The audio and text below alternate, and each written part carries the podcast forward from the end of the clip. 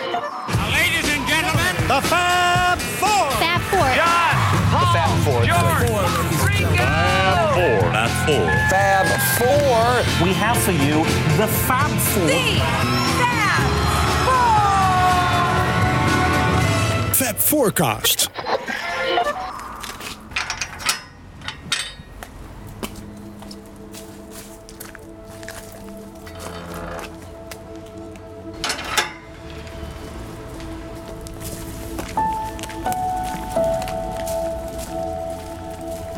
Had the feeling something was going on. And he just uh, moved up in the ambulance. He held me, and then he just, you know, slipped back.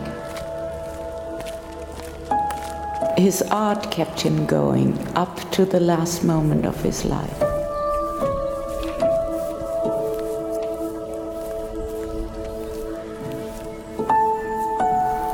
Stuart Sutcliffe, born 23rd June 1940, died 10th of April 1962, aged 21 years. We staan hier nu op het eh, Parish Church Cemetery in de wijk Highton.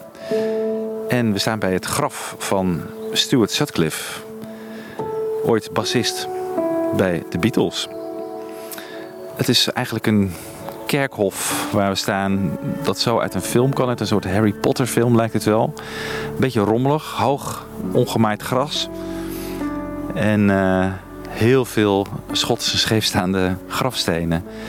Een mooie plek.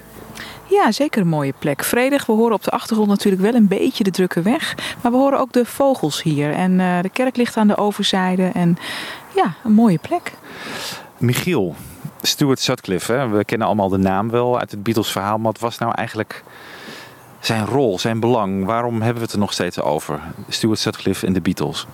Ja, ik denk dus dat dat belang niet echt in eerste plaats in zijn muzikale kwaliteiten lag. Hoewel daar ook wel, wel over getwist wordt hoor. Maar ik denk, we probeerden net even al pratend eh, één term te vinden, of één woord te vinden waaronder we zijn kwaliteiten konden vangen. En we kwamen een beetje uit op art director. Hij was eigenlijk een beetje de, ja, de man die op heel veel fronten het uiterlijk en het image van de Beatles heeft bepaald. Zeker in die vroege jaren.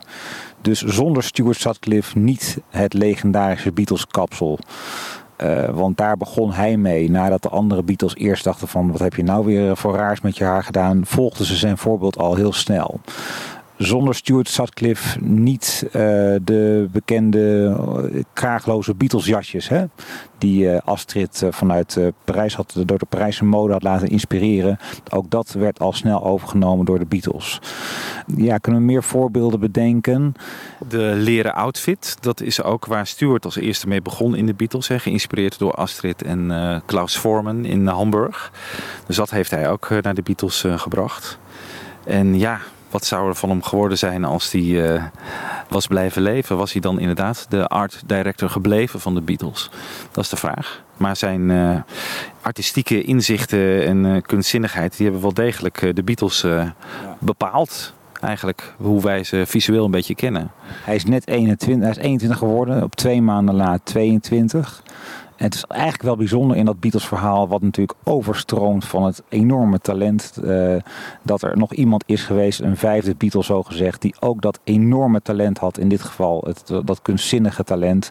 Hij heeft in, uh, ja, in een periode van een paar jaar een ontzagwekkende hoeveelheid kunstwerken gemaakt. Die nog steeds gereproduceerd uh, worden overal.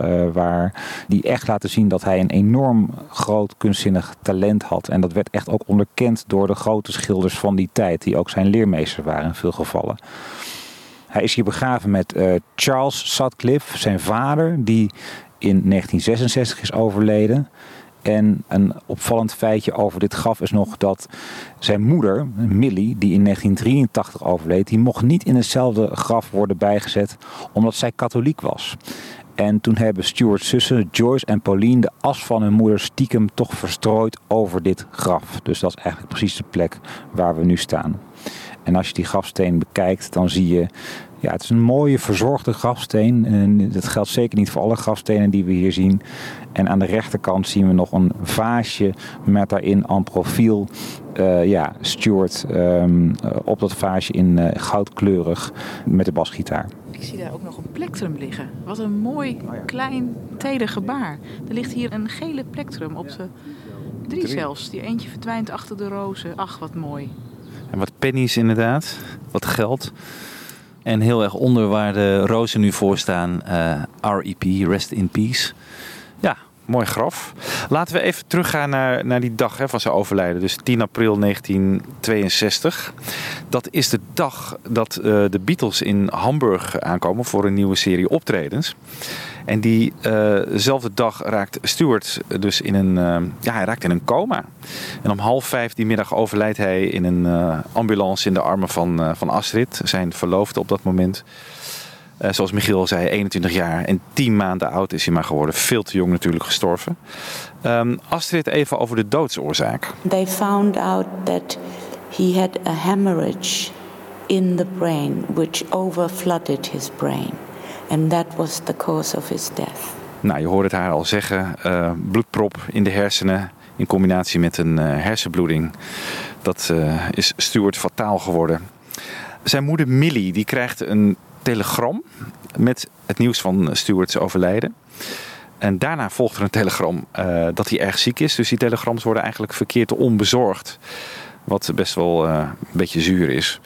Alan Williams, hun allereerste manager, en goed bevriend ook met de familie Sutcliffe, die beweert weer dat hij het nieuws aan Millie heeft verteld. Dus daar zijn de geschiedenisboeken een beetje ja, ambivalent over wat er nou precies gebeurd is. Nou, het feit is dat zij het natuurlijk hoort.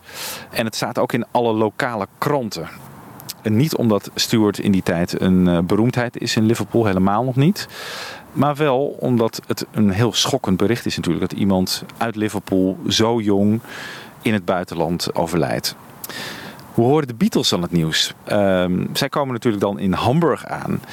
Horen het de volgende dag, dus 11 april 1962. En Astrid vertelt daar even over. The next day, after Stuart's death, I went to the airport to pick up Mrs. Sutcliffe, who flew in then from Liverpool. But at the same time, uh, John, Paul, and Pete were waiting to pick up George and, P- and uh, Brian Epstein from the airport, who are who had the same plane as Mrs. Sutcliffe. So George already knew that Stuart died. But uh, when I arrived at the airport with Klaus, uh, John and Paul and Pete were there already, wait for George and Mr. Epstein. So they were all jumping up and down and cuddling me and being pleased to see me. And when I told them that Stuart died, uh, Pete just bursted out in tears. Paul was just holding me, you know, in his beautiful way. And John just freaked out. He completely freaked out. He freaked out as far as just laughing until tears came. Ja, Stuarts lichaam wordt uh, naar Liverpool gevlogen. Want uh, Millie, zijn moeder, die wil absoluut niet uh, dat haar zoon in Duitsland wordt begraven. Ze zegt ook: The only good German is a dead German. Je moet natuurlijk niet vergeten dat de Tweede Wereldoorlog nog niet zo lang achter hen lag. veel Engelsen dachten ook zo in die tijd. En dan vindt de begrafenis uh, hier dus plaats op 19 april 1962 in um, St. Gabriel's Chapel of Ease in Huyton. Uh, dat is de uitvaartdienst, uh, neem ik aan. En uh, ja, wie waren daarbij? Nou ja, um, Cynthia was er, de vriendin van John. Die zat natuurlijk in, in Liverpool. Stewart's beste vriend was er, Rod Murray. Geen Beatles natuurlijk, want die zitten op dat moment weer in Hamburg. Het is eigenlijk een hele gekke situatie, als je daarbij nadenkt. En ook mooi, Louise Harrison, de moeder van George Harrison, die was er namens George. En Astrid, Klaus en Ellen Williams. Dus een klein gezelschap deed Stewart uitgeleiden.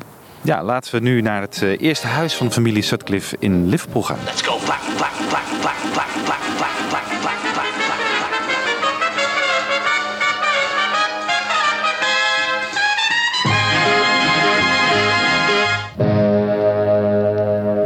Goed, we zijn inmiddels op 17 Sedberg Grove en daar is het huis waar eh, Stuart Sutcliffe in zijn jeugd woonde.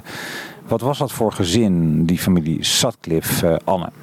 Ja, dat was direct al een beetje omstreden, want eh, zijn vader, beide ouders waren dus Schots. Zijn vader Charles, die was protestant. Hij was gescheiden. Hij had al vier kinderen uit een eerder huwelijk. En moeder Martha, die werd Millie genoemd. Zij was een katholieke.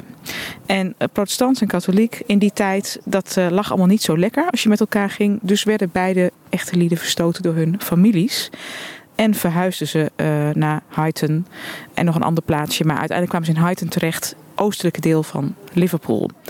Nou, vader die werd daar inspecteur van vliegtuigmotoren, Tweede Wereldoorlog. En daarna werd hij ingenieur bij de marine en hij was veel op zee. Afwezig dus. En moeder Millie werd lerares. En ehm, dat tweede gezin zeg maar, van die vader, dat had drie kinderen. Stuart uiteraard, Pauline en Joyce. Dus Stuart had nog twee zussen. Ja, hij was zelf de oudste in het gezin. Hè? Hij was de oudere broer. Pauline heeft later ook nog veel voor, eh, voor Stuart eh, zijn nalatenschap betekend. Hè? Ze heeft een, een, een boek geschreven over, eh, over Stuart Sutcliffe. En ehm, ja, daar worden ook weer allerlei wilde theorieën naar voren gehaald over zijn dood. Het is niet altijd even, ja, niet altijd even geloofwaardig wat erin staat. Hè. Onder meer beweert zij dat John Lennon verantwoordelijk zou zijn voor zijn dood. Door een of andere spontane vechtpartij in Hamburg. Maar eh, daar moeten we geloof ik niet veel waarde aan hechten. Ja, en als je om je heen kijkt, is eigenlijk een heel, ja, het is een keurig, maar ook wel heel eenvoudig eh, arbeiderswijkje zou ik het willen noemen. Vrij kleine woningen met eh, twee etages. En wat opvallend is, is dat alle, zeg maar, het vooraanzicht van alle huizen wordt volkomen afgeschermd door houten schuttingen. Dus ehm, ja, de schutting is ook meteen zeg maar de voordeur. Eh, waardoor je niet echt een goede indruk kan krijgen van wat, wat voor soort huizen het zijn. Maar nummer 17 is toevallig net een uitzondering. Als je daar naar binnen kijkt, dan zie je een keurig, ja, een beetje bloemrijke tuin waar de was buiten hangt. Een paar tuinkabouters. Ziet er eigenlijk heel gezellig uit. En stemt denk ik ook wel overeen met eh, het beeld wat we hebben van de jeugd van Stuart. Wat kennelijk een hele eh, ja, toch vrolijke en onbezorgde jeugd was. Ja, dat klopt inderdaad. Hij eh, groeide hier dus op. van 1943 tot 1951 heeft de familie Sutcliffe hier gewoond, op dit adres. Hij zong als kind wekelijks in het koor van de protestantse kerk St. Gabriel's hier in Huyton, waar dus ook zijn uitvaart later zou zijn. Eh, leidde daar de processie en eh, droeg het kruis. Op jonge leeftijd toonde hij niet heel erg veel interesse in muziek. Hoewel eh, hij had wel als kind wel pianolessen gehad. En op zijn veertiende kreeg hij een, een Spaanse gitaar van zijn vader. Die hij trouwens nauwelijks aanraakte. Ehm, ja, slimme, aardige, zachte jongen. Hij haalde zijn school met gemak. En hij schijnt een IQ van 143 gehad te hebben. Dat is best hoog toch, Michiel? Ja, dat is heel hoog. Hoog dan ik. dan, dan het van mij, laat ik zo zeggen. Heel goed. Hij, werd, hij was een klein mannetje, eh 1,70 meter, heel mager en een beetje bleek, tenger en ziekig voorkomen, zeggen de ooggetuigen van die tijd. Nou ja, hier 17 Sedberg Grove. Wij gaan eh, door naar het volgende adres. I just can't see that it makes sense. Ja, en terwijl we hier staan, komt er een vriendelijke eh, Engelse dame op ons af. Die eh, zich afvraagt wat we in vreesnaam doen, eh, al koekeloerend in haar voortuin. Ehm, ja, en zij wijst ons ergens op, namelijk op het feit dat eh, Stuart, zij de naam Stuart Sutcliffe sowieso niet kent. Wat een beetje eigenaardig is als je in eh, het huis woont eh, van zo'n legendarisch persoon. Maar het klopt waarschijnlijk ook niet dat dat het huis is waar we net keken. Dat dat het, het, huis is uit de jeugd van Stuart. Want hoe zit het precies, Anne? Nou, ze wijst naar de overkant van de weg. Naar een terrein waar vroeger bungalows hebben gestaan. Dat is ook een klein onderdeel van de wijk. Daar zou Sedberg Drive zijn geweest. Waarover Pauline Sutcliffe schrijft. En zij vertelt daarover. Dat is een, een, stukje van de wijk. Dat is ook afgebroken. En toen zijn alle bewoners eigenlijk naar deze kant van de weg gekomen. Naar de nieuw gebouwde woningen. Dus dit heet nu Sedberg Grove. Het kan natuurlijk zijn dat ze gewoon een nieuwe... eh, de straten hebben herontwikkeld. En eh, dus eigenlijk zou het net iets verderop liggen. Waar, waar zijn oorspronkelijke huis was. Maar daar is niets van over. We zijn in ieder geval in de wijk, toch? In de buurt. Hij heeft hier gespeeld als jongen. precies, daar gaat het om. Ja, toch? Hè, dat geneuzel van ons. Goed, we gaan eh, weer verder. Naar het eh, Art College in het centrum van Liverpool. This is for love I'm doing this. You understand? And for art. He just wanted to the sake of art. Nou, we zijn inmiddels echt downtown Liverpool in het Knowledge Quarter, zoals dat heet. En uh, we staan op een, een, kruispunt van straat. En elke kant die je uitkijkt is eigenlijk interessant. En hier komen heel veel verhalen van de Beatles bij elkaar. We staan bij een soort monument van een aantal koffers en gitaarkoffers waar ook de namen van uh, de Beatles uh, en de Quarrymen op staan. En uh, ja, we kijken hier naar het Art College en we zien daar ook het LIPA, natuurlijk hè, de, de school die uh, Paul McCartney onder zijn financiële hoede en artistieke hoede heeft genomen, waar hij nog vaak komt. Maar dat Art College, ja, ehm, dat ging natuurlijk een grote rol spelen in het leven van Stuart, want hij, hij kreeg op zijn vijftiende interesse in kunst. Zijn moeder hoopte dat hij dokter zou worden en was wel teleurgesteld dat dat er toch niet in zat. En Stuart ging, hij woonde eerst toch thuis, maar in 1956 naar het Liverpool College of Art. En het was een jaar voordat John Lennon daar ook student werd. Wat ik al zei, hij woonde eerst nog thuis, maar hij ging al snel op kamers met Rod Murray. En die gaat nog een bijzondere rol spelen in ons verhaal. Ja, de eerste studentenhuisadressen waren in Canning Street, uh, samen met Rod. Hij heeft ook nog een tijdje op een zolderkamer in zijn eentje gewoond, Stuart. En ja, waarom wilden ze eigenlijk hun eigen kamer hebben of een eigen huis? Ze vonden het namelijk heerlijk om zo'n eigen studio te hebben waar ze naar lieve lust konden gaan schilderen. Tot diep in de nacht. Want dat tot diep in de nacht schilderen, dat was Stuart's routine, vertelt ook zijn zus Pauline. He would paint quite late into the night at home, which wasn't really fair on the rest of the family because we were just young girls and mother was teaching, so we all had to be up early. But that, that was his habit from very, very early on. Ja, studenten op het Liverpool Art College hadden eigenlijk meer vrijheden dan studenten op andere colleges. Um, ze mochten bijvoorbeeld dagelijks in hun uh, normale kloffie komen, dus niet in uniform. Mochten zelfs roken in de klas. En het, gewoon het terrein op en af. En dat schijnt dus op andere colleges ook niet gemogen te hebben. En ja, wanneer ze wilden, uh, konden ze lekker uh, gaan drinken in de pub. Tijdens lunchtijd ook nog. En waar de leraren dan ook bij waren. Is eigenlijk ook een soort vrijstaat, uh, lijkt het wel. Heel bijzonder in die tijd. Um, slaagde met hele goede cijfers voor zijn tussenexamens. Dat was in 1958. Hij uh, was een enorm talent. Zagen ook uh, zijn leraren en dat bleek dus ook uit de cijfers die hij haalde. En hij exposeerde al op zijn negentiende, negentiende dus, hè, in Liverpool en Bradford onder andere. Day it's a getting closer, going faster than a roller coaster. Love like yours will surely come my way. Goed, inmiddels zijn we bij 9 Percy Street. Uh, en daar had Stuart samen met Rod Murray een flatje op de eerste verdieping.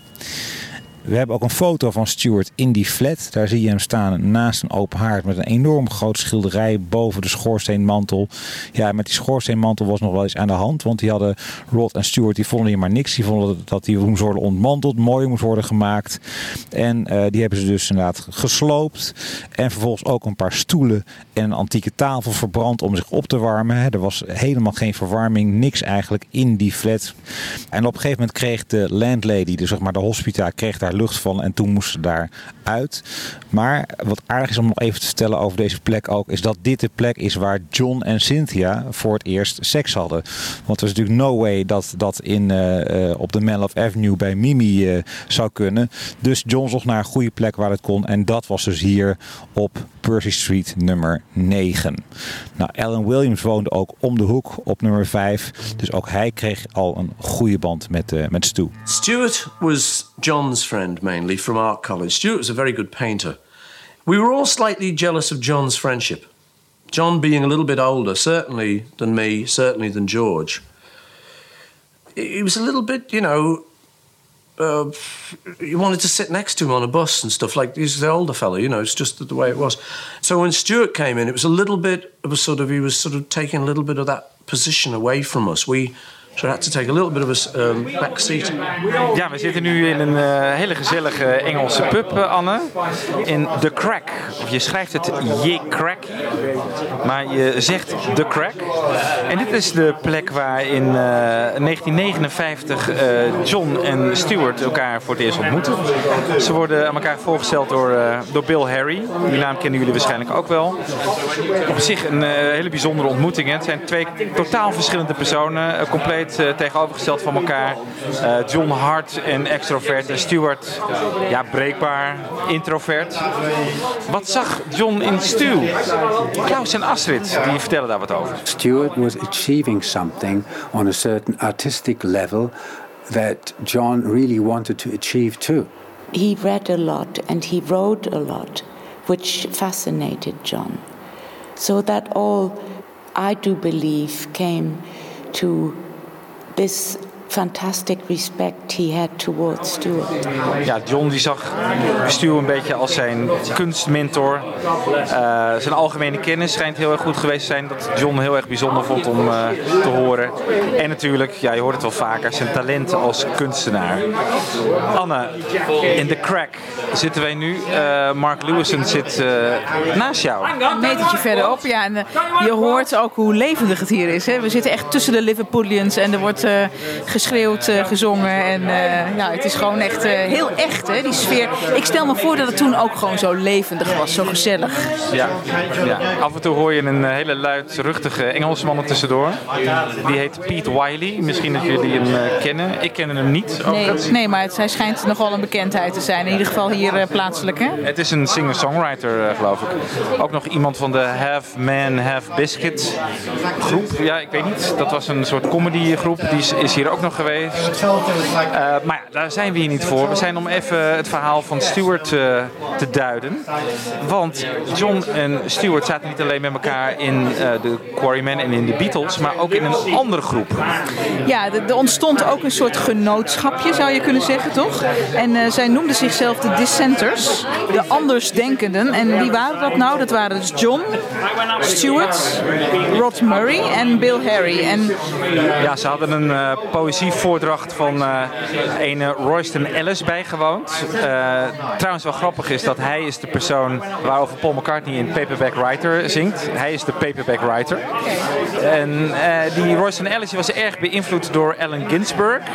Dat is zo'n beat poet uit Amerika. En die vier mannen die hadden een voordracht van die Royston Ellis hier gezien. Dus John, Stu, Rod en Bill hadden Royston hier een voordracht te horen doen. Vonden het eigenlijk maar helemaal niks, kwamen ze tot de conclusie. En richtten daarna eigenlijk gewoon hun eigen groep op. De Dissenters, om Liverpool op de kaart te zetten. Gewoon van, eh, laten we het eens even goed aanpakken. Wij gaan de wereld uh, veranderen. Wij gaan Liverpool op de kaart zetten. Gewoon alle vier op onze eigen manier. Dus John met zijn muziek. Stuart met zijn kunst. En uh, Rod ook met zijn kunst. En Bill waarschijnlijk met het, uh, met het schrijven. Ook dat zie je voor je. Hè? Hoe je dan met elkaar in de kroeg zit. En je bent allemaal een jaar of 19. En dat je gewoon zegt, wij, wij gaan het maken. Wij gaan Liverpool op de kaart zetten. Dat, zo die praten tussen vrienden achter een biertje. Ja. En het is ook gewoon hier uh, ergens uh, gebeurd. Hè. Er hangt hier aan de muur ook een, uh, een soort een spiegel is het. Hè? Een plaquette met hun vier gezichten erop. Hun vier namen als her, herdenkingsmonumentje. Ja, ja, heel bijzonder ja. En nou, in deze tijd ontmoette Stu natuurlijk ook Paul en George. Waar John al mee in de band zat. Stu was eigenlijk wel fan van de groep. Die ging mee naar optredens en vond het fijn om naar ze te luisteren. En dat was in een tijd dat ja, heel veel mensen zeiden... ja, die hele Beatles, dat is echt helemaal niks. Wat een bum group. Maar Stuart die zag er wel wat in. Die geloofde in ze. En hij werd zelfs, uh, en we hebben daar een datum voor... 27 maart 1960 werd hij hun manager. Eigenlijk nog ja, voor Brian natuurlijk. En hij probeerde zoveel mogelijk optredens voor de Quarrymen te regelen. En later voor de Beatles. Het volgende adres waar we naartoe gaan is uh, 3 Gambier Terrace. Daar uh, woonden Rod en Stu vervolgens na 9 Percy Street. Dus uh, dat is de volgende plek.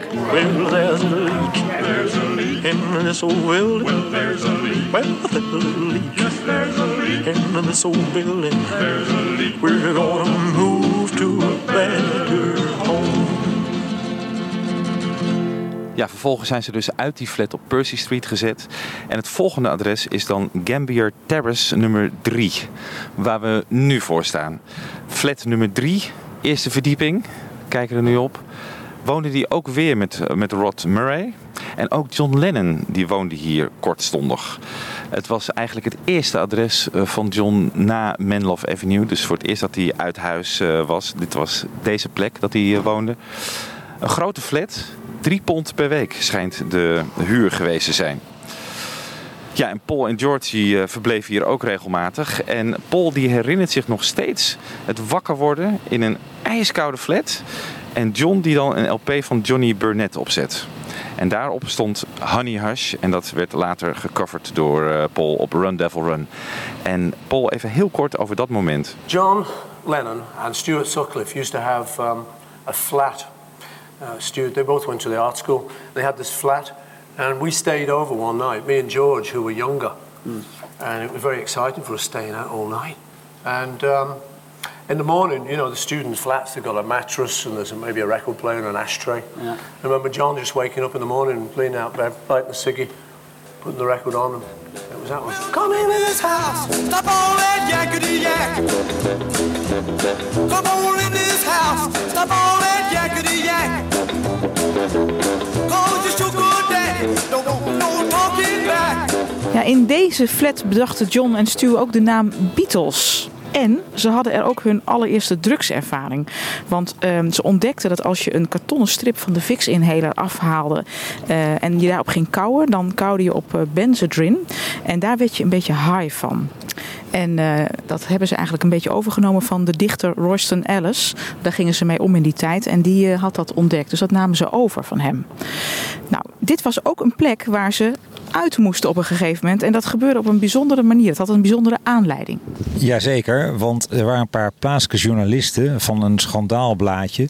En die zeiden dat ze wel interesse hadden om eens een keer een inkijkje te hebben in het studentenleven. Dat was eigenlijk het uh, mom waaronder ze Rod Murray en Stewart benaderden. Zij van we eens een beetje weten hoe de student tegenwoordig leeft, hoe die aan zijn geld komt, et cetera. En mogen we dan ook tegelijkertijd even jullie appartementje zien? Nou, dat mocht wel. Ze bezochten het appartement en een paar dagen later verscheen in dat schandaalblaadje een artikel met als titel The Beatnik Horror. Met andere woorden, onder wat voor verschrikkelijke omstandigheden studenten tegenwoordig leven. Ja, dat ze uh, eigenlijk zelf een enorme zootje van hun appartement maakten. Dit was kennelijk de nieuwe generatie en zo zorgden ze voor zichzelf.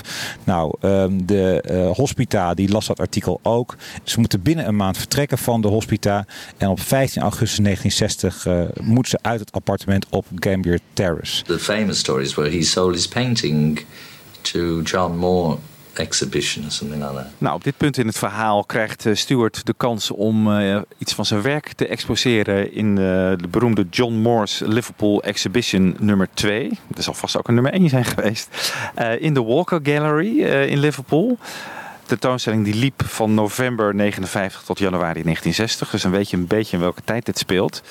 Die John Morse, wat voor persoon was dat? Dat was de oprichter van een voetbalwetkantoor. Het heette Littlewoods. Uh, een vermogend man, miljonair. En die was een groot kunstliefhebber. Hij investeerde in kunst. En deed dus af en toe uh, dat soort tentoonstellingen in de Walker uh, Art Gallery.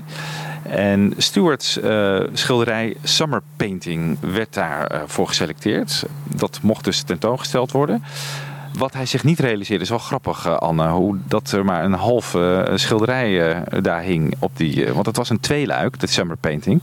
Maar deel 2 heeft het nooit gered. Hoe zat dat? Nee, uh, onderweg naar uh, het, brengen van het schilderij uh, belandde Stuart met Rod Murray, zijn goede vriend, in de kroeg. En het kwam er gewoon helemaal niet meer van om dat andere deel ook te brengen. Dus deze man heeft ook niet geweten dat hij de helft kocht van een schilderij. Het was natuurlijk een heel abstract schilderij, dus dat valt niet zo op inderdaad. Nee. Maar in ieder geval, die John Morris, die uh, miljonair, dus die was wel heel erg onder de indruk van dat schilderij. En kocht dat schilderij, die Summer Painting, voor 90 pond. Wat veel geld in die tijd, want het was ongeveer 9 tot 10 keer het weeksalaris van een gewone arbeider. Dus uh, daar kon Stuart leuke dingen van doen. John en Paul die dachten van die Stuart die heeft geld, 90 pond. En die hadden een heel goed idee daarvoor. We said, you know, that happens to be exact amount it takes to buy a Hofner base. And that'd be a great thing to spend the money. I said, no, no, I'm a painter. I've got to spend on paints and such like, you know. We said, no, Stuart, really? And John and I kind of gave him quite a sort of persuasive argument that the best thing to do, obviously, was to buy this Hofner bass, which he did. He went and did that. En de plek waar eh, John en Paul Stewart eigenlijk in een eh, hoekje drukten van... eh, jij moet die bas gaan kopen. Dat was hier waar wij nu voor staan in de Cashba Club. beneden, waar zij dus vaak speelden in die tijd, in rond 1959. Op zich wel opvallend dat Stu bas ging spelen, want hij wilde het eigenlijk helemaal niet. Hè? Hij had eigenlijk alleen maar interesse in kunst, in eh, schilderen. Maar ja, hij heeft het toch eigenlijk, gedaan om eh, John een plezier te doen. En hij was wel benieuwd naar ja, hoe het zou zijn om in een rock'n'roll band te spelen. Zijn vriend Bill Harry die had hem eigenlijk afgeraden om dit te gaan doen. En Rod Murray, zijn vriend, die was heel erg verbaasd dat Stu ervoor koos. Maar uiteindelijk won het toch zijn nieuwsgierigheid, eh, het van eh, zijn podiumvrees. En eh, hij wilde het gewoon gaan doen. Dus Stuart was bij deze bassist en nu moest er een bas gekocht worden. Ja, en het is wel leuk om misschien eventjes te vermelden dat Stuart niet helemaal vreemd was met muziek. Want hij speelde al wel piano en bugel. En eh, er zijn ook foto's bekend dat hij een eh, akoestische gitaar in zijn bezit had. Dus het was niet zo dat hij helemaal niks met muziek had. Hij was een enorme rock'n'roll eh, liefhebber ook. Hij luisterde heel graag naar, ook naar jazz trouwens. Maar inderdaad, dus misschien was de stap wel niet, eens zo heel erg verbazingwekkend. Maar voor iemand die echt heel erg een talent in de schilderwereld was, ook door zijn leraren op school werd dat erkend, is het toch wel een bijzondere move geweest om rock'n'roll te gaan spelen en naar Hamburg te vertrekken op een gegeven moment. Dit was de Kesba. Volgende locatie Frank Hessies, waar Stuart de bas ging kopen. Mr. Bassman, you got that certain something. Mr. Bassman, you set that music thumping. To you it's easy when you go one, two, three. You mean Yeah. Nou, we staan hier nu bij eh, 62 Stanley Street in het centrum van Liverpool. Nou, het geld eh, is binnen van het eh, schilderij dat Stu heeft verkocht aan John Morris. En wat doet hij met het geld? Op 21 januari 1960 koopt hij namelijk een Hofner 333 bas plus koffer. Ken jij dat type, Anne? Nee, ik weet wel dat het een hele grote basgitaar is eh, uit die serie. Ja. En Stuart leek ook, het was een klein mannetje. Hij leek ook heel erg klein met die enorm grote basgitaar. Ja, dat eigenlijk eh, vergrootte dat hem alleen maar uit. Of verkleinde hem dat alleen maar, zeg maar. Ja, ja daar stond hij. Ja. Ja, precies. Hij betaalde in eerste instantie, had dus 90 pond cash gekregen voor zijn schilderij. Hij betaalde hier het toch in termijnen af, die basgitaar, wat op zich wel vreemd is. 15 pond heeft hij in eerste instantie neergelegd. Daarna wekelijkse terugbetalingen tot ver in eh, 1961. Dus waarom hij dit nou niet in één keer heeft afbetaald? Ja, misschien dat hij nog andere eh, schulden liggen. Eh, in ieder geval, met deze bas werd hij dus officieel eh, lid van, eh, van de Quarrymen. Speelde niet echt goed bas, zeggen heel veel mensen. Eh, Paul natuurlijk, die, eh, die vindt het maar helemaal niks. Wat Stu deed op de bas. He couldn't play it. Tony Sheridan, heb ik ook gelezen. Was ook niet zo onder de indruk. Volgens mij zei Tony Sheridan ook van ja, je hebt als muzikant moet je op zijn minst 50% talent hebben en 50% mag ook wel een beetje het imago zijn. Maar bij Stuart Sutcliffe was het meer 90% imago en 10% talent. En dat, dat was nou net even, de verhoudingen waren een beetje zoek. Ja. Een van de eerste liedjes die jij eh, eh, leerde spelen, dat is gewoon een blueschema. Dat was het nummer 30 Days van Chuck Berry. I'm gonna give you 30 days to get back home. I done called up a gypsy woman on the telephone. I'm gonna send out a worldwide hoodoo, that'll be the very thing that'll suit you. I'm gonna see that you be back home in 30 days. Oh, 30 days.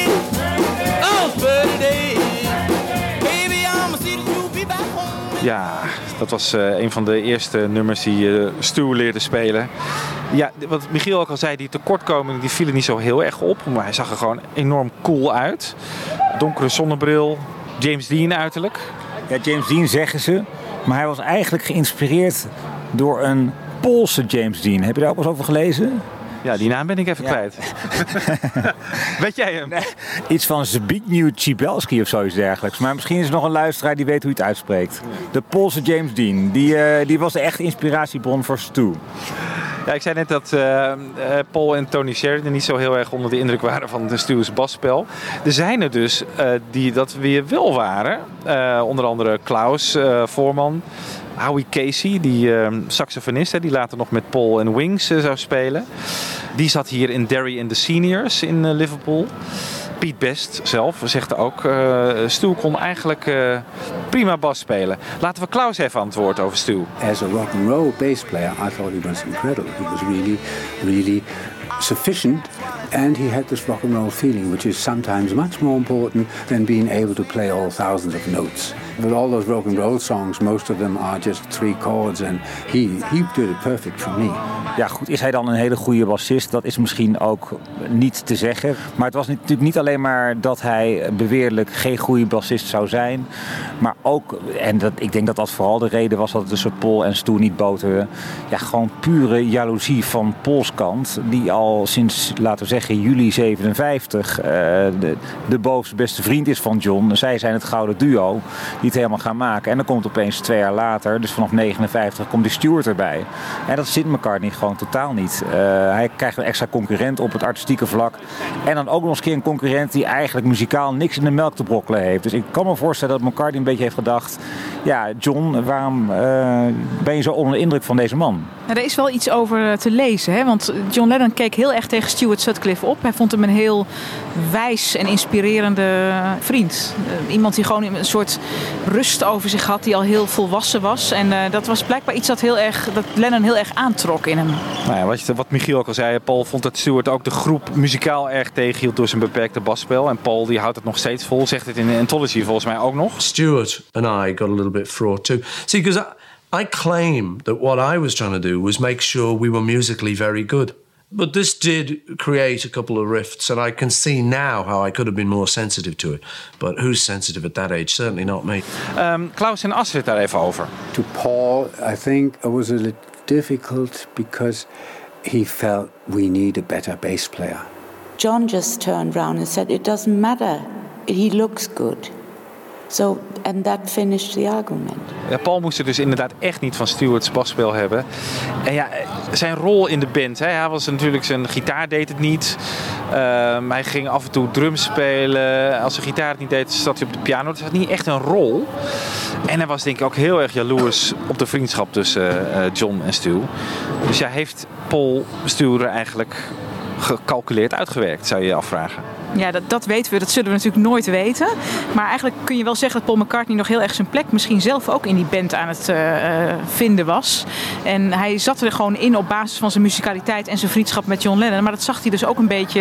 Ja, die aandacht van Lennon ging ook naar Stewart uit. Want hij keek heel erg tegen Stewart op. Klopt, ja. En ze hebben ook één keer gevochten, toch? Enorm. En dat was in de top 10 club in Hamburg, geloof ik. Ja, dat is toen geloof ik ook behoorlijk uit de, uit de hand gelopen. En die kleine Stewart, die eigenlijk heel klein van postuur was, die bleek toch wel heel sterk. Dat viel. Paul McCartney wel een beetje tegen toen. But it was better to have a bass player who um, couldn't play than to not have a bass player at all. End of part one. Intermission. Zijn er eigenlijk opnames uh, waarop we Stewart kunnen horen? Nou, er staan er op Anthology drie liedjes waar zijn naam bij genoemd wordt. Michiel. Ja, dat zijn uh, drie opnames uit 1960. Waarschijnlijk opgenomen op Fort Lynn Road, dus het huis van McCartney. Hallelujah, I Love Her So, You'll Be Mine en Cayenne. Die vinden we dus op Anthology 1. En Pauline Sutcliffe, dus de zus van Stuart, die vertelt er ook wel een aardig verhaal over in haar boek over Stuart. Want uh, ja, de Beatles machinerie gaat natuurlijk enorm lopen rond 1995 als Anthology uitkomt. Wat iemand als uh, Piet Best uh, bepaald geen windeieren legt. Hè. Die schijnt alsnog miljonair geworden te zijn na verschijning van zijn opname op dat album. Althans opname waarop hij meespeelt. Hoe zat het dan met Stuart Sutcliffe? Die Pauline vertelt daarover dat ze wordt benaderd op een gegeven moment door Apple. En dat Apple tegen haar zegt van nou, er zit wel een fee. Dus met, gewoon zeg maar, een soort afkoopsom zit er wel voor jou in. Nu we deze opname op Anthology willen zetten. En zij gaat meteen denken, ja een fee, wacht eens even. Ik wil gewoon misschien wel royalties. Dus ligt dat niet veel meer in de reden. En dan is het antwoord van Apple, nou we kunnen niet bewijzen dat we hem ook echt horen hier. Hij zou op basgitaar te horen zijn, hè, want die bas had hij al rond die tijd. Maar niet met 100% zekerheid vaststellen dat het ook Stuart is. Dus wat is het compromis dat wordt bereikt met de familie Sutcliffe? Dat zij een geldbedrag van, ik meen 70.000 pond krijgen. En dat is dus de beloning die de familie Sutcliffe krijgt. En die ze geloof ik ook aan, meteen aan goede doelen hebben geschonken. Voor de verschijning van, uh, van Stuart op Anthology. Ja, laten we eens even een paar stukjes uh, luisteren van die drie nummers.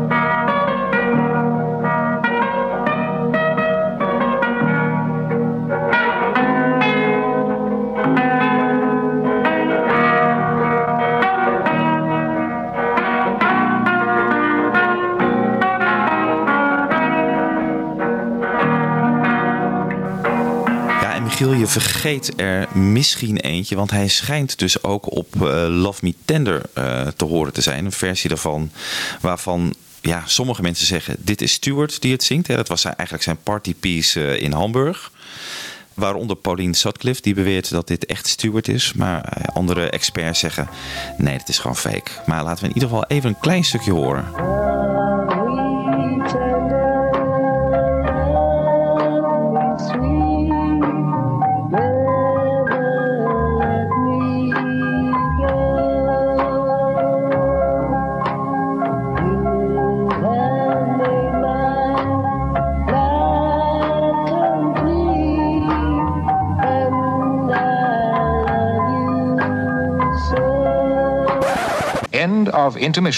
Part 2. Je hebt dan op 10 mei 1960, dat is eigenlijk vier maanden nadat hij voor het eerst zijn bas eh, bespeelt en die heeft gekocht, is die beroemde auditie eh, voor Larry Parnes. Hè? Die zoekt dus artiesten om zijn stal eh, mee naar Schotland te nemen op een tournee. De Beatles uiteindelijk die eindigen met Johnny Gentle. Maar die auditie verliep niet zo heel erg goed, want eh, wat zei Larry Parnes dan ook alweer? Ja, Larry Parnes die dacht van we moeten de drummer dumpen en Stu als bassist ook. Maar Lennon die ging daarvoor liggen. Die zei van nee, no Stewart, no go. Dan gaat die hele tour niet door. There were photos being taken as a record. You know, this is us at the audition. This is something for Larry to take a look at or whatever. And we always, unfortunately, had to ask Stuart to sort of turn a little bit away from the camera. We'll say to him, look, don't- go. Because because he couldn't play that well, we might be in A and he might be in A flat. And we thought someone would spot this because we always looked, see where people were on the guitars, see where they. So we'd ask him to sort of turn away a bit. And so there are a few photos of Stuart know, moodily with his back to the camera, you know. Maar uiteindelijk eh, gingen ze dus toch eh, met Stewart naar Schotland. Eh, ik geloof dat dat 20 mei 1960 is dat ze vertrokken zijn. Als dus de begeleidingsband van Johnny Gentle. Dat is die legendarische tour. Ja, legendarisch ook vooral vanwege wat we er allemaal niet over weten. We hebben volgens mij één foto hè, eigenlijk eh, overgebleven van die hele tour. Van eh, Johnny en, eh, en George op het podium. Dat is het wel. Ehm, geen geluidsopname whatsoever. Our first foray into professional entertainment. That- That's what you do, isn't it? You change your name. So um, Stuart became Stuart de Stael. Because he liked Nicholas de Stael, who's an abstract expressionist painter. Maar goed, daar begint toch wel een beetje de geboorte van, eh, van de Beatles in ieder geval in toerende zin. En daarna gaan ze in oktober voor het eerst naar, eh, naar Hamburg. Ja, het grappige is dat eh, als zij vertrekken vanuit eh, Liverpool naar Hamburg, dan staan eh, zijn zussen Pauline en Joyce. En zijn moeder Millie, die staan heel erg stiekem te kijken eh, dat zij vertrekken. Stuart schijnt dat helemaal niet geweten te hebben. En Pauline die zegt daar wat over. My mother, my sister, and I went down into Liverpool where they were leaving from. Um, incognito, I might add. Stuart had no idea we were there. She didn't want to embarrass him in front of his friends. And we watched them load the van, and, my mother wept.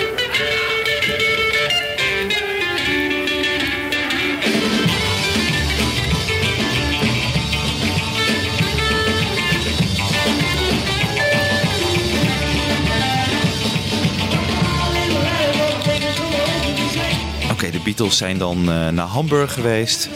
Je kent het verhaal, dat hebben we in Hamburg ook al eh, uit de doeken gedaan toen we daar waren. Heel kort samengevat, ehm Stuart valt voor Astrid Kircher. We took all the famous photographs of us at that period. Die samen met eh, haar vrienden Klaus Bormann en Jürgen Wallmann. naar eh, de Keizerkeller komt en helemaal verliefd wordt op de Beatles en met name op Stuart. En ja, dat is echt dikke mik. Ehm, zelfs zo erg dat Stuart eigenlijk wel wil blijven in Hamburg. Stuart just stayed there because he decided to get vry-hearted with Astrid. Maar ja, dan krijg je natuurlijk het incident dat George Harrison wordt eh, gedeporteerd omdat hij eh, nog minderjarig is. Paul en Pete volgen al heel erg snel. Die hebben natuurlijk een, eh, dat condoom waar zij sliepen, hebben ze in brand gestoken. Worden op het politiebureau vastgehouden en ook gedeporteerd. John volgt daarna met de trein. En Stuart die komt rond 15 januari 1961 weer thuis. En uh, de Beatles zijn dan inmiddels alweer aan de slag. Hebben uh, gedacht, ja, Stewart is er niet, dus ze moeten iemand anders op uh, bas gaan vragen. Dat werd Chess Newby. En met hem doen ze onder andere dat beroemde optreden in Littleland Town Hall. En dat is waar eigenlijk volgens de overlevering Beatlemania een klein beetje begint. In ieder geval in Liverpool. Maar goed, Stuart die heeft nog wel weer zin om te bassen. Die sluit zich uh, weer bij de groep aan. Maar eigenlijk is hij in Liverpool omdat hij uh, een plek op de art teacher opleiding wil hebben. Hij wil uh, leraar worden. Maar dat schijnt niet heel erg goed gegaan te zijn, dat gesprek. Stuart schijnt nogal wat agressief te zijn overgekomen. En bovendien vinden ze bij het Art College dat Stuart geen lerarenmateriaal is, maar gewoon een kunstenaar. Ja, en eind januari 1961 uh, vindt ook een, ja, een beetje een dramatische gebeurtenis plaats voor Stuart. Want hij wordt in elkaar geslagen in Latham Hall in Noord-Liverpool door een paar teddyboys. En het is nooit helemaal duidelijk geworden wat de aanleiding was. Misschien uh, zag hij er net wat anders uit dan de andere. Of omdat een vriendin van een van die teddyboys hem te aantrekkelijk vond. Hoe dan ook, uh, op een toilet ergens backstage wordt hij echt hard tegen zijn hoofd geschopt. John en Piet die komen er net op tijd achter. Uh, of ja, eigenlijk misschien wel te laat. Ze springen in ieder geval in de bres. Waarbij John nog een gebroken vinger oploopt en Piet een blauw oog. Dat is natuurlijk uh, dramatisch. En hij krijgt ook meteen rust voorgeschreven door de dokter. Maar staat diezelfde avond toch alweer op het podium te bassen. En ja, als we later natuurlijk weten wat hem gaat overkomen. Hè, dat hij aan zware hoofdpijn overlijdt. Uh, en uiteindelijk de diagnose krijgt dat er een, een hersenbloeding heeft opgetreden. Dan zijn er heel veel mensen die zeggen van ja, dit is eigenlijk de oorzaak daarvan geweest. Uh, de zus van um, Stuart, Pauline Sutcliffe, die heeft weer een ander verhaal. Die zegt van nee, John heeft hem op een gegeven moment spontaan in Hamburg een paar trappen tegen zijn hoofd verkocht en begon spontaan met hem te vechten. Maar dat kunnen we eigenlijk op geen enkele manier uh, bewijzen. Um, zij beweert dat uh, Stuart dat tegen haar verteld zou hebben. Maar dat is eigenlijk het enige bewijs dat we hebben. En ja, het is niet zo'n heel aannemelijk verhaal. Ja, en dan uh, komt uh, Astrid vanuit uh, Hamburg op bezoek bij Stuart. ze wil hem natuurlijk graag weer zien. En ehm, ja, maakt ze ook kennis met moeder, Millie. En dat, ja, zij valt niet zo goed. Millie heeft een hekel aan Duitsers. Dat is natuurlijk ook een sentiment dat nog leefde in die tijd, redelijk vlak na de oorlog. En ze wil Stu ook niet delen. Ze is bezitterig, beschermend. En ehm, ja, het wordt ruzie. Astrid heeft daar ook iets over gezegd, hè, over die ruzie en waarom het niet boterde tussen haar en Millie. I knew uh, Mrs. Sutcliffe didn't like me very much. Probably because I was German. You know, it was just the 60s and uh, we were the the enemies in the war and I don't know why. Ja, het, het gaat nog verder, want Millie verbiedt dus ook Stu en Astrid om samen te slapen. En uh, is eigenlijk wel gek als je dat bedenkt. Hè, dat haar zoon is al in Hamburg geweest. En die heeft al een heel leven opgebouwd daar, of een half leven. En uh, ja, dan komt hij weer onder de vleugels van zijn moeder. En dan wordt het weer streng. En, uh, maar goed, dus uh, ja, Astrid en Stu vertrekken naar Ellen Williams. Die biedt hen een, een plek waar ze samen mogen logeren. We had a townhouse. And they knew we had plenty room. They turned up at one o'clock in the morning. And Astrid was in tears. She couldn't take any more. So she stayed at our house for the whole of her stay while she was in Liverpool. Ja, en, en zijn huis aan Huskinson Street uh, ja, zal vaker een, een veilige haven blijken voor, uh, voor het stel. En ja, Stu en Astrid uh, lopen in elkaars kleren over straat. Ze gaan helemaal eigenlijk in elkaar op. Ze worden nagestaard. Ze waren echt wel uh, ja, een opvallende verschijning als duo in Liverpool. Ze kwamen ook regelmatig in de Jacaranda. Dat is ook de, de, de plek waar Stuart en John uh, in de kelder nog muurschilderingen, wandschilderingen hebben gemaakt. Daar is zelfs nog een klein stukje van te zien. They decorated the basement for me. Some of the paintings behind me now, some of them are still original paintings of Stuart and John.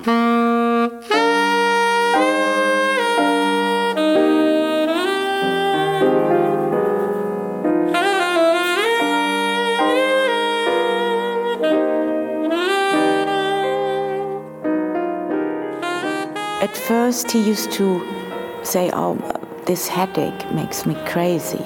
So my mother called our doctor, our house doctor, and he examined examined him. First, they thought he, he had migraine, but uh, that wasn't what they thought. And then it went on and on and on, his headaches. And one day they brought him home from art school. He, he fainted. My mummy again thought that that is not the way it should be, and they had x rayed him. Ja, op dit moment in het verhaal gaat het qua gezondheid achteruit met Stuart. Hij krijgt last van aanvallen van maagzuur, uh, hoofdpijnen. En zijn blinde darm eh, speelt hem ook op. Uh, dat was al allemaal in Hamburg begonnen overigens. Zoals ik zo straks al zei, komt hij terug naar Liverpool voor een gesprek op het Art College, dat dus niet goed gaat. Krijgt geen plek daar en besluit dan voor de time being om terug te gaan naar Hamburg om bij Astrid te zijn. Trouwens had hij het ook helemaal gehad met Liverpool, want hij beschrijft het in een van zijn brieven als een koperen doodskist. En dat is niet echt positief over de stad waar hij is opgegroeid natuurlijk. In Hamburg is hij dan en de moeder van Astrid, waar hij overigens erg goed mee kon opschieten, die regelt een consult voor hem bij een dokter. Want uh, die maakt zich uiteraard ook zorgen. Uh, zijn moeder Millie heeft er ook lucht van gekregen en maakt zich uiteraard ook zorgen. Regelt ook een afspraak voor Stuart, maar dan bij een Engelse arts. Want ja, dat Duitsland, dat vertrouwt ze natuurlijk niet. Maar Stuart die komt daar voor die afspraak in Engeland op het laatste moment niet opdagen. Pauline zegt daar wat over. At one point my mother made arrangements for Stuart to come back and see a consultant in Britain. He reneged at the last minute, and the consultant wrote to my mother and said that it was no great deal that he hadn't come because from the x rays and the blood and so on, um, his opinion was that he was um, a young man with an autistic temperament. Nou, Stuart komt dus niet opdagen. Uh, de dokter die schreef aan zijn moeder Millie ja, achteraf dat het toch geen zin had gehad als Stuart wel was gekomen. Want op de röntgenfoto's dan, die hij kreeg had hij al uh, gezien dat er niks aan de hand was. En dat het waarschijnlijk gewoon een jonge man met een artistiek temperament was. Ja, Stuart gaat uh, mee naar Hamburg weer. En uh, op 1 juli 1961 doet hij zijn laatste optreden met de groep in de Top Ten Club. Well, when we first met him, he couldn't play at all. When, I mean, when he first got a bass. Uh, and he learned a few tunes. Occasionally it was a bit embarrassing. He didn't, you know, if he had a lot of changes to it, he was but he knew that too. That's why you know he was never really that at ease being in the band, and that's why he left when we finished the gig in Hamburg. He decided to go back to art college. Hij blijft achter in Hamburg en uh, hij gaat daar beeldhouwen studeren aan de Hamburgse Kunstacademie.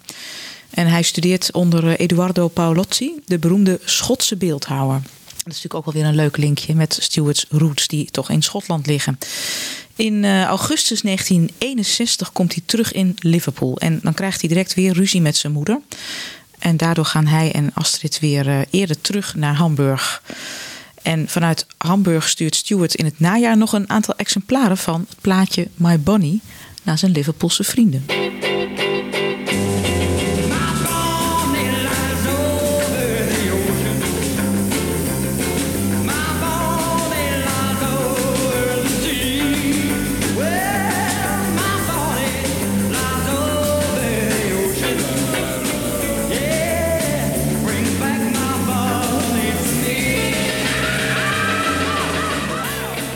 Ja, en dan uh, gaan we langzaam naar de laatste maanden van Stuart toe. De laatste maanden van zijn leven.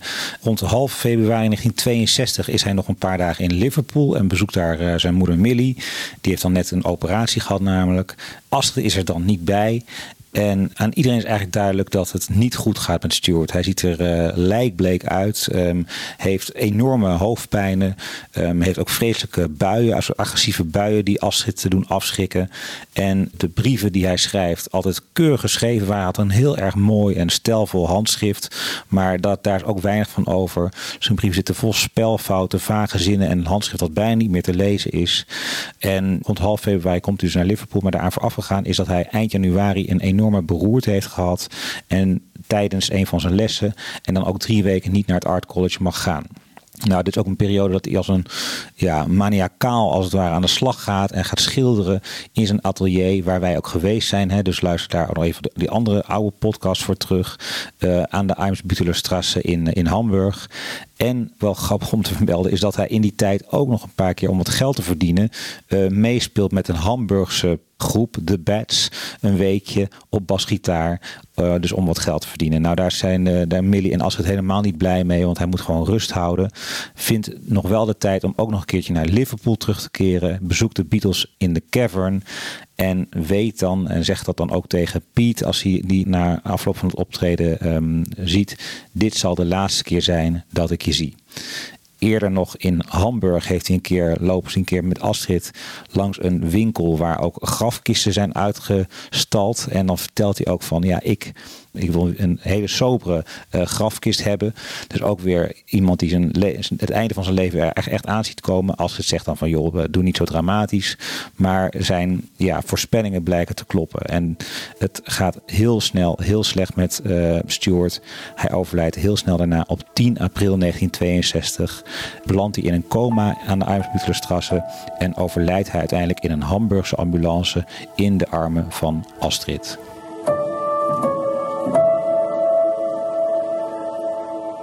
I can still see his face all the time, and you know, the way his eyes were shining, and he was so enthusiastic about life and, you know, the knowledge of life, and that was very, very attractive. I must admit, I still have got a picture of Stuart on my bedside whenever his birthday is or there is a flower next to it.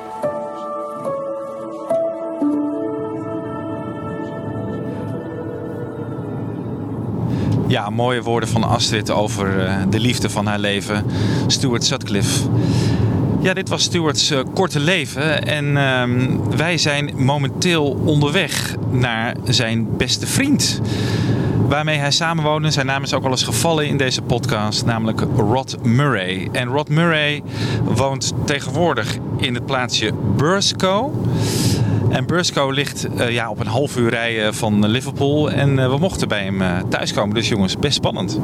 Zeker heel spannend. Maar hij was heel aardig en vriendelijk over de e-mail. Dus we gaan hem eens interviewen. Benieuwd wat hij allemaal te vertellen heeft. I still can recall Some are dead and some are living In my life I've loved them all ja, we hebben de auto geparkeerd en we lopen nu toe naar het huis van Rod Murray. En wie is Rod Murray? Niet een heel bekende naam, denk ik, voor veel Beatles-fans. Maar als je een beetje gaat verdiepen in de geschiedenis van Stuart Sutcliffe, kom je hem al vrij snel tegen. Hij was eigenlijk de, ja, een hartsvriend, een grote vriend van Stuart in uh, zijn tijd in Liverpool aan het Art College. Een jaar of twee ouder dan Stuart. En iemand met wie Stuart ook nog veel uh, gecorrespondeerd heeft, dus veel brieven aan heeft geschreven. En uh, ja, hij is een jaar of 82 geloof ik oud inmiddels. Uh, maar nog hartstikke helder van geest. Althans als we op de e-mails mogen afgaan die we van hem kregen.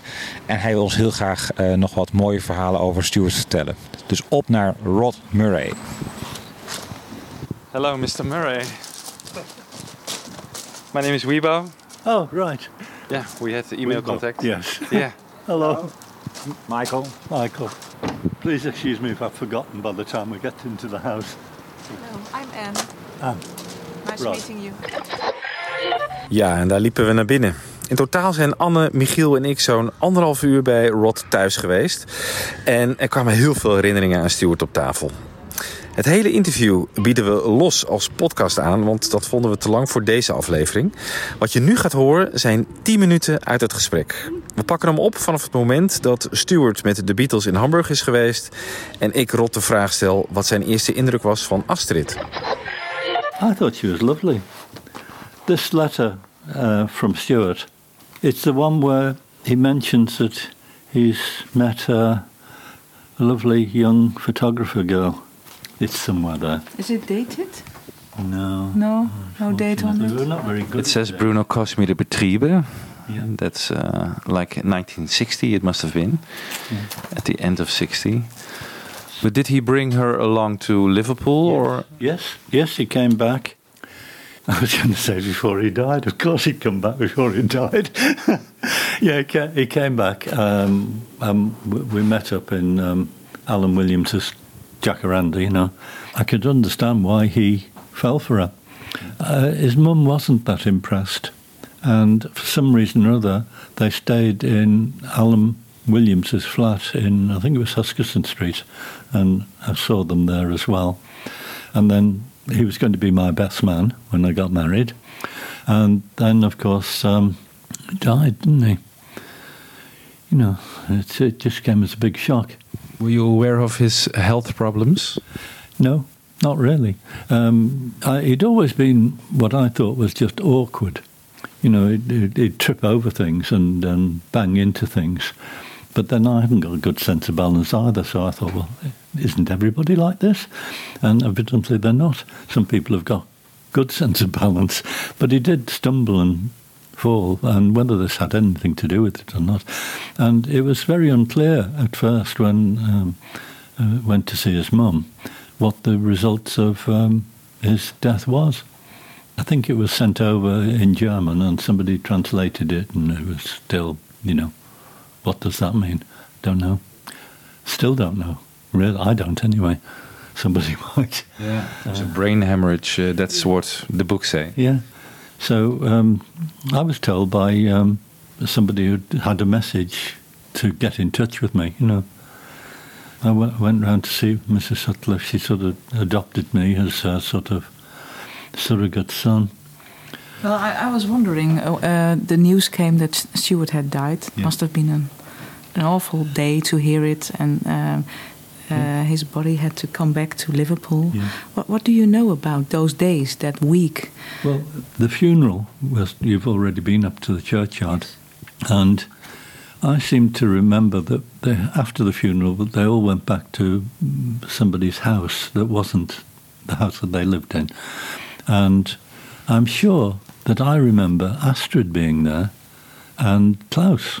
Klaus says he uh, it was his first trip to Liverpool, and he remembers it made an impression. So Yeah. Do, do, do you remember the actual day standing on the cemetery? Yes. With And obviously the Beatles weren't there. No. It wasn't about the Beatles that day. No. It was about close friends and family. it was a small group. Yeah. Alan Williams was there as well. Was he? Yeah. Do you know? Uh, I'm not surprised because I think Alan liked Stuart. How did you view uh, the friendship between Stuart and John? I don't know whether I, I viewed it at all. Really, it was just uh, we were all friends, you know. But they were very close, and you were very close with Stuart as well. Was there, uh, um, like uh, Paul and Stuart, that wasn't very uh, match made in heaven because he was jealous of his. terribly well. Well, I think Paul was uh, more of a perfectionist. John would have had Stuart in the band whether he could have played or not. Paul wanted somebody who was a professional bass player, somebody that was good. So the, and I can't blame him for that, really. And Stuart wasn't a musician, not in the same terms, you know. Can I ask you about uh, the friendship between John and Stuart? Because uh, what what was the influence of Stuart on John? Did you see in his uh, later career an, an influence of Stuart? Uh, uh, I'm trying to think. Uh, um, obviously, John was impressed by Stuart's ability as an artist and also as a sort of um, thinker, I suppose. Uh, I think Stuart was just regarded uh, by John as uh, a mentor, even though he was, was Stuart. John, no, they were not far short of the same age, were they? Four months or something. Yeah, not much in it. Yeah. We mentioned it in our podcast that Stuart was like the art director of the Beatles. Could you agree with that? Well, uh, a lot of their uh, look came from Stuart and uh, Astrid. The, the haircut, the colours, uh, and all sorts of stuff like that. And it, it it's interesting in um, the letter that uh, mentions Astrid that towards the end of the letter, Stuart says and he bought a leather coat and how much it was by comparison to in England, you know, in Germany leather coats were quite cheap. So when they got back, of course, they were all in leather, weren't they? You know. I had a theory uh, which I uh, came up with yesterday that um, uh, Astrid and Stuart were, of course, very close, and Astrid mentioned in her uh, interview in the in the book that she became him and uh, he became her, And when I read that, I thought, well, that's exactly what happened with John and Yoko later in life. John was. An interesting, interesting comparison, yes. Yeah. Ah, yes, it, it, it was definitely Yoko that turned John in a different direction, wasn't it? Yeah. I was very sad when George died. Hmm. He was such a nice guy. Did you stay in contact with uh, John or George or, or the others? Briefly at the beginning of their fame, yes, but afterwards we we went in different directions. You know, I stayed in the art business. Do you have one specific fond memory of Stuart or John? Do you know, I'd, I'd be hard put. I'd have to think for a while about that. Um, I, of John, um, memories it would be running together. A number of memories of being in the crack, and him sort of um, poking fun at people. Re- really, you know, the, the people with a pipe. He'd say, "Oh, that's a bad tooth you've got there, governor, or something." And I mean, that was one of the reasons we were, we were barred from the crack quite a number of times but uh, eventually we were given to come back. And I think memories of Stuart mm, in my old Morgan, just going up and down. There's a Portland cement factory in Wales, and the girl I was going out with at the time called Elsa. Her father was the manager of it, and we'd get in my old Morgan and drive to this factory where we'd have parties and all the rest of it, and just the two of us in the car, you know. It, it, it was it was nice, and I'd regularly go up to Highton, um, pick him up, and we'd go somewhere. I would like to ask about the alternative group that you formed, the Dissenters. What can you tell us about that? Because it's not, it wasn't the music group, was it? Stuart and Bill and myself and John were good at grumbling about things. You know, the the, the state of students' grants and where, where the world was going, and of course this was the advent of really the um, nuclear problems. And we, we'd go in the crack and sit in the corner and muse about the state of the world and how we would run the art school if it was up to us. And for some reason, uh, it, it appeared much later that uh, we'd been meeting, and I think Bill Harry called us the dissenters. It was his idea to. I think to so, yeah. Yeah, but you sp- Uh, spoke actually to each other. We are going to make Liverpool famous, or Oh, something yeah, like that. Yes. Well, we, we hadn't intended leaving, you see. We'd all intended, because it was a hub of activity. All sorts of things were happening embryonically at the end of the 50s, which carried on into the 60s. Are you still in contact with Bill Harry? Because Oh, you, yes, you yeah, two are the, the two surviving members of the dissenters. Uh, it's, it's a bugger, isn't it? You know, that uh, all the people that were in the flat, John's dad, Stuart's dad, Margaret Duxbury, d- um, Ducky's dad, Rod Jones died. What was that old thing that people used to say? Um, I used to read the obituaries every morning to make sure I'm not in it. You know, before, How you before I back? get How do you look back after so many years? on, on, Um, it on was a, it was a, it was one part of my life. Fortunately, you know, I've had lots of other interesting things that happened right the way through my life. I taught at the art school in Liverpool and developed the holography department. Then the Royal College of Art in London was wonderful. I was at Imperial College working on programs for lasers and things. So you So- went on with your life. Yeah, you you didn't stay in the past. No, no. I mean, I've kept the mementos. Yes. But they're not my life. No. You know, I've, I've moved on and done lots and lots of other things. That's beautiful. yeah. And I'm, I'm just surprised that I can remember as much of it as I can. Can I ask you one final question Sure. about Stuart? If you had to describe him in, let's say, three words, how would you describe Stuart Sutcliffe? Talented, uh, sensitive, and fun. I think. I mean, he was very talented. He was a sensitive person. And it was great fun. You know, we, we had a good time. And I wish he was here. It's like losing your kid's brother. and I don't think anyone's been as close since, really. Ja, inmiddels eh, zitten we alweer op de weg terug in de auto. En het is voor het eerst nu gaan regenen in Liverpool. Typisch Engels weer hier. Je hoort het eh, water kletteren op het dak en op de ramen. Wij eh, hebben Rod Murray gesproken, zoals je hebt gehoord. En eh, dat was een bijzondere ervaring. Ja, heel bijzonder om eh, inderdaad, zoals Anne al zei, zo'n ooggetuige, hè, iemand echt die het allemaal van zeer nabij heeft meegemaakt, een keer te spreken. En wat ik zelf heel aardig vond, je komt binnen bij die man, die had een mooie ja, landelijk gelegen woning, ongeveer een half uurtje buiten Liverpool. En je komt binnen en mijn oog viel meteen op twee heel opvallende schilderijen aan de muur. Een echte Stuart Sutcliffe heeft hij daar aan de muur hangen. En later bleek dat hij er nog één had hangen. Een beetje een Van Gogh-achtige schilderij. Deed mij een beetje aan de stijl van de aardappeleters denken. Dus dat is, dat is echt meteen heel bijzonder. En later kwam hij met nog een heel bijzonder object, namelijk een basgitaar. Want het blijkt dat hij eh, toen ja, de Beatles een vacature hadden voor een basgitarist, hij er ook een poging heeft gedaan om zelf een basgitaar te maken en zo in de Quarryman te komen. Maar hij is nooit verder gekomen dan een, eh, een soort eh, ja, houtwerk. En er zitten geen snaren op, verder niks. Maar wel heel aardig eh, om te zien eh, dat hij er nog best wat werk aan van heeft geprobeerd te maken. Om, eh, om zelf ook muzikant te worden. Ondertussen is Michiel fout gereden, maar dat maakt niet uit, Michiel.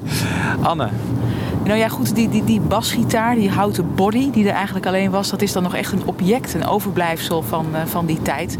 En verder hebben we natuurlijk vooral de verhalen uit die tijd. Nou, en dat, daar hebben we een, eh, nou, toch eh, heerlijk van genoten. Een ehm, leuk verteller, een bescheiden man, vond ik hem. En ehm, hij hemelt het verhaal niet op. Hè? Hij vertelt gewoon over hoe hij jong was, hoe hij met Lennon, met Stewart eh, Sutcliffe, met McCartney, met Harrison omging. Eh, dat, dat mythische. Hè? Voor hem was het gewoon een stukje uit zijn jeugd. En zijn leven is daarna ook verder gegaan. En eigenlijk vind ik dat er heel mooi aan, heel authentiek. Ja, daar ben ik het helemaal mee eens. Het werd eh, inderdaad een stuk menselijker gewoon. Eh, het mythische verhaal dat we kennen, dat werd nu gewoon tot menselijke proporties eh, teruggebracht. En dat vind ik aan de ene kant heel erg bijzonder, omdat het ook gewoon mensen waren. Aan de andere kant neemt het ook soms wel eens iets van die mythische verhalen weg. Ja, dat is weer de andere kant inderdaad. Maar, en wat ik ook heel mooi vond was gewoon het, het plezier. Hè, dat als rode draad doorheen liep. Hè. Hoe ze in al die huizen woonden. Hoe ze eruit gegooid werden. De feestjes die ze gaven. Alles wat misging. Dat ze vluchtten voor de hospitaal. Omdat ze de huur niet konden betalen. Gewoon prachtige verhalen uit een jongensboek kun je zeggen. En ehm, weet je, dat is voor mij ook een mooie tegenhanger om het leven van Stuart is natuurlijk op het eind heel dramatisch geëindigd. En het is ook mooi om deze verhalen te horen en van, van de jaren daarvoor. Dat het niet alleen maar misère was en eh, dat er ook heel veel plezier is geweest. Love me tender, love me true, all my dreams fulfill.